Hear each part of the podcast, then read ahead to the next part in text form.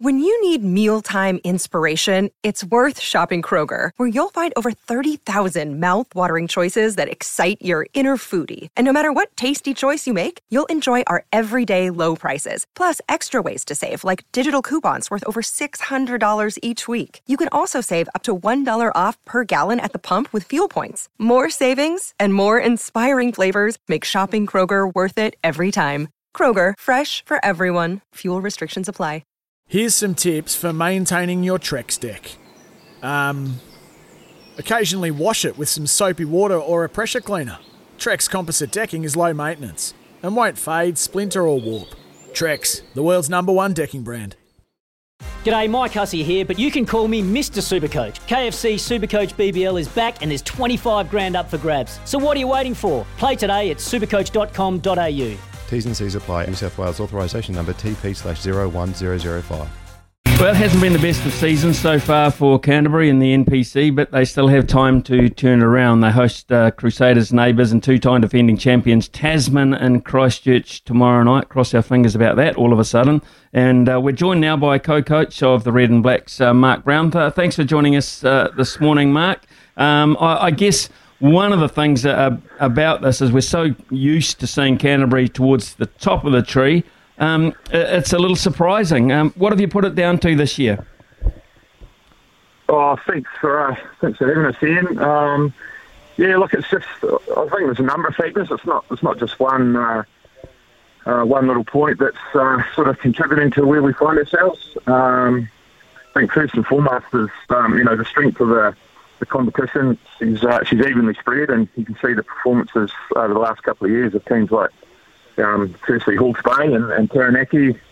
Um, it just shows that the competition and, and the players and so forth are just probably a little bit more evenly spread. So um, uh, that, that makes for uh, a competition where you're not going to, you know, you're not going to have the, the, dominance that maybe you once had. But uh, you know, looking internally, we've um, yeah, we've we've shown glimpses of what we're capable of, and, and, and there's various reasons that we're just not delivering complete performances at the moment. Okay, so um, let's look at uh, perhaps the most recent one. Um, not very often you you see uh, any side hand up a 17 0 lead last week uh, under the roof there in Dunedin. I guess that sort of epitomised um, uh, the season to a large degree. You get yourself into good situations and just can't close uh, close the deal. Yeah, absolutely right. And I think you look at the stats in that game, you know, we, we operated the whole game with about 30% uh, territory and only about sort of 40 or 50% possession. So, um, you know, that automatically tells you we, for long periods of the game, we're playing at the wrong end of the field. And um, so I think just getting the mix right in terms of uh, playing in the right part of the field, um, discipline is, is giving teams the opportunity to, to sort of put territorial uh, pressure on us as well. So that's going to be better. So, yeah, a, a mix of sort of game management a bit more accurate kicking uh, and discipline, so that we can, um, you know, we can maintain pressure on teams for sustained periods of time. Is uh, you know, it's a big focus for us this week anyway.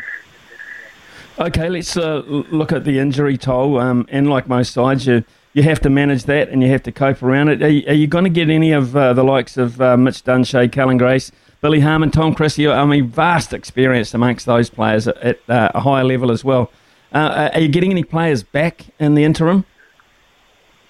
Uh, yeah, no, unfortunately not. No, those are all sort of season season-ending uh, injuries. So some of them, some of them occurred before uh, our season even got underway. So uh, yeah, unfortunately, we have got uh, we've got quite a long list of injuries, and as you say, some some sort of uh, experienced and, and key players in our squad. But uh, um, like you preface that question with, we're not alone in that boat. I think everyone's uh, at the back of a long campaign. Even most squads are, uh, are surviving on fumes at the moment. So, um, you know, we've, we've, we've been able to give some opportunities to some uh, some younger or some more seasoned club players, and, and they've acquitted themselves well. So, um, you know, we're not alone in the injury stakes, and that's uh, that's not a that's not a, a reason that um, that we're looking forward to or looking at to explain our performances. To be honest. So you and Reuben are co-coaching the side. How does uh, the dynamic work there? Uh, who's look? Where are your areas of responsibility, etc.? Uh, yeah, it's a good question. Um, it's, it's a slightly unusual sort of setup, I suppose. Uh, but uh, Reuben takes care of, he sort of leads the forwards and looks after our defence. So he's more um, he's more heavily involved uh, in a coaching on the grass capacity, and, and I sort of fulfil more of the head coach role off the field, dealing with all the management issues, um, and then I also look after uh, the breakdown in, in certain parts of of the game on the field. But um, I'm more assisting Reuben. He's leading uh, on the grass, and, and I take care of the off field. And I, I lead in that area, and, and, and assists me in, in that area. So that's sort of how we've we've split the roles. How do you, do you feel under, um, under pressure, Mark, uh, as, as a duo? Because uh, I, I, know Canterbury rugby folk have a very high expectation based on performance over a long, long period of time. And uh, uh do you feel any outward pressure from that? You, you, you're getting full support from everyone around? Yeah, another good question, Sonny. Um, to be honest, no. Um, and it, it might sound uh, might sound a little bit token, but I think that the pressure we, the pressure or even expectation, uh, is created by that legacy that Canada's left. But um, you know, we're uh, we're sort of working in the current environment, and, and whilst we're fully cognizant and respectful of what's gone before us, uh, it's the group of players that we've got now uh, that are our full get our full focus and attention. And um, I think the pressure, if there's any pressure, it's inward um, because we Rubes and I and our whole coaching group, we, are not really in the coaching game to, for ourselves. Um, what we derive the most pleasure of is, is seeing our boys um, fulfil their potential and, and really kick on and and uh, achieve you know whatever they want and, and, get whatever they want out of the game. I suppose that's the most uh, frustrating and disappointing thing at the moment because um, you know we're seeing glimpses of what this team's capable of and. Uh, you know, we, we're just focusing on these next two weeks of, of really extracting uh, the best out of this team and, and each individual. So, um, you know, so they can put themselves uh, in the best light for their future careers. So um, there is a bit of pressure from um, fans and the like, and you know they expect they've got expectations of Canterbury, and we've you know we fully respect that. But um, you know that pressure is uh, we, we sort of transfer that into just getting better each week and. Um, I suppose the criticism and the pressure and the headlines and everything that comes your way that um, what it does do is it does actually show people that have got your back. We've had enormous support from mm. within the organisation and from our friends and family and a lot of fans as well. So um, there's two sides to that, and uh, we, we prefer the, the positive side with the level of support we're getting. Well, I mean, it's not it's not doom and gloom and completely either, because uh, whilst uh, it hasn't been ultra successful to this point, you, you, you are still in touch. There is uh, a chance you can uh, feature and play a football. So, uh, how's the confidence level? Uh, what are you saying to your players? What, who are the senior players there that, that you're asking perhaps a, a, little bit more of to step up? Yeah, well, we, we, we're, we're fully aware of the table, and um, you know we're, we're extremely determined. Um, we're you know we're still um, training and and speaking of of winning this this competition, and it's well within our grasp. It's it's all within our own hands. Um, if you reflect on last year, you know, yes, we the sort of the rhetoric is we missed out. We were lucky not to get relegated, but uh, if you look at the table, we're actually one only one point off of making the semi-finals and having beaten the two finalists. Um, you know, we felt last year was even though we had a rocky road, it was an opportunity lost. So this year we've we've got that all within our own hands, and that's that actually really excites us. So, um, you know, there's been no trouble with energy or being positive. Everyone's uh, really excited.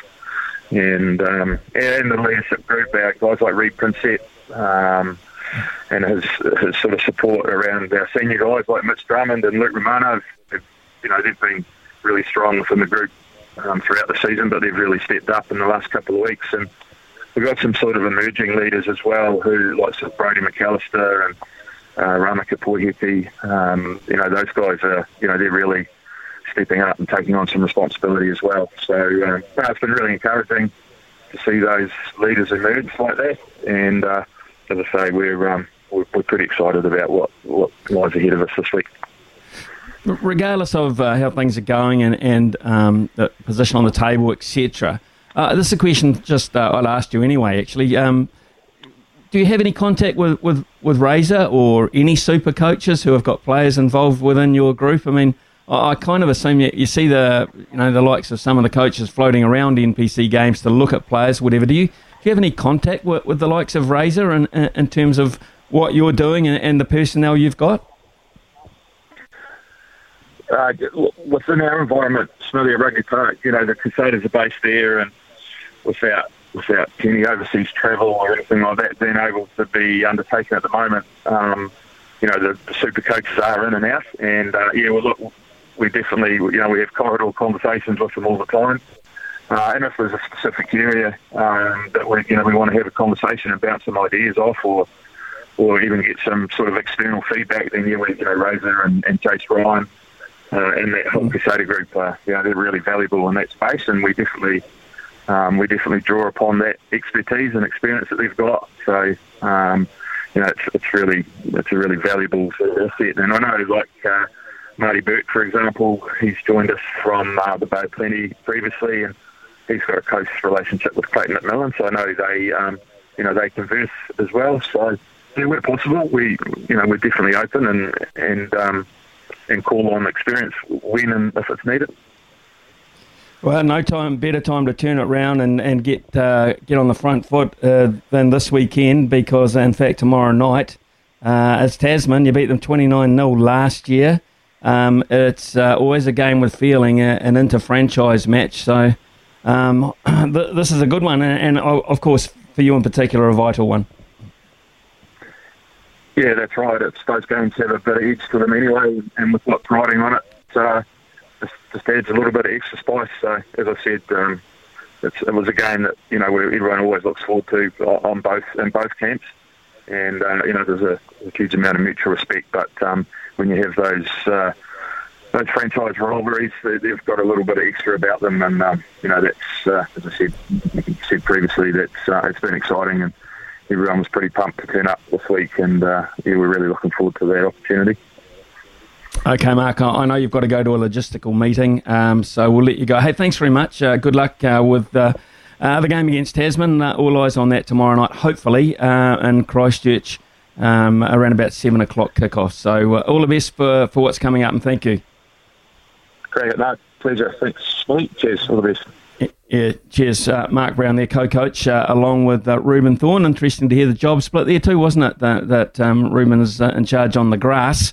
Uh, Mark does uh, a lot of logistical stuff along but with other extra responsibilities as well. My understanding is that they've got a meeting down there very shortly in Christchurch because of these two COVID cases that have reared their very ugly heads down there all of a sudden. Remember, this is the world that hadn't had cases basically for what over 320 days, John. So uh, all of a sudden they're confronted with this.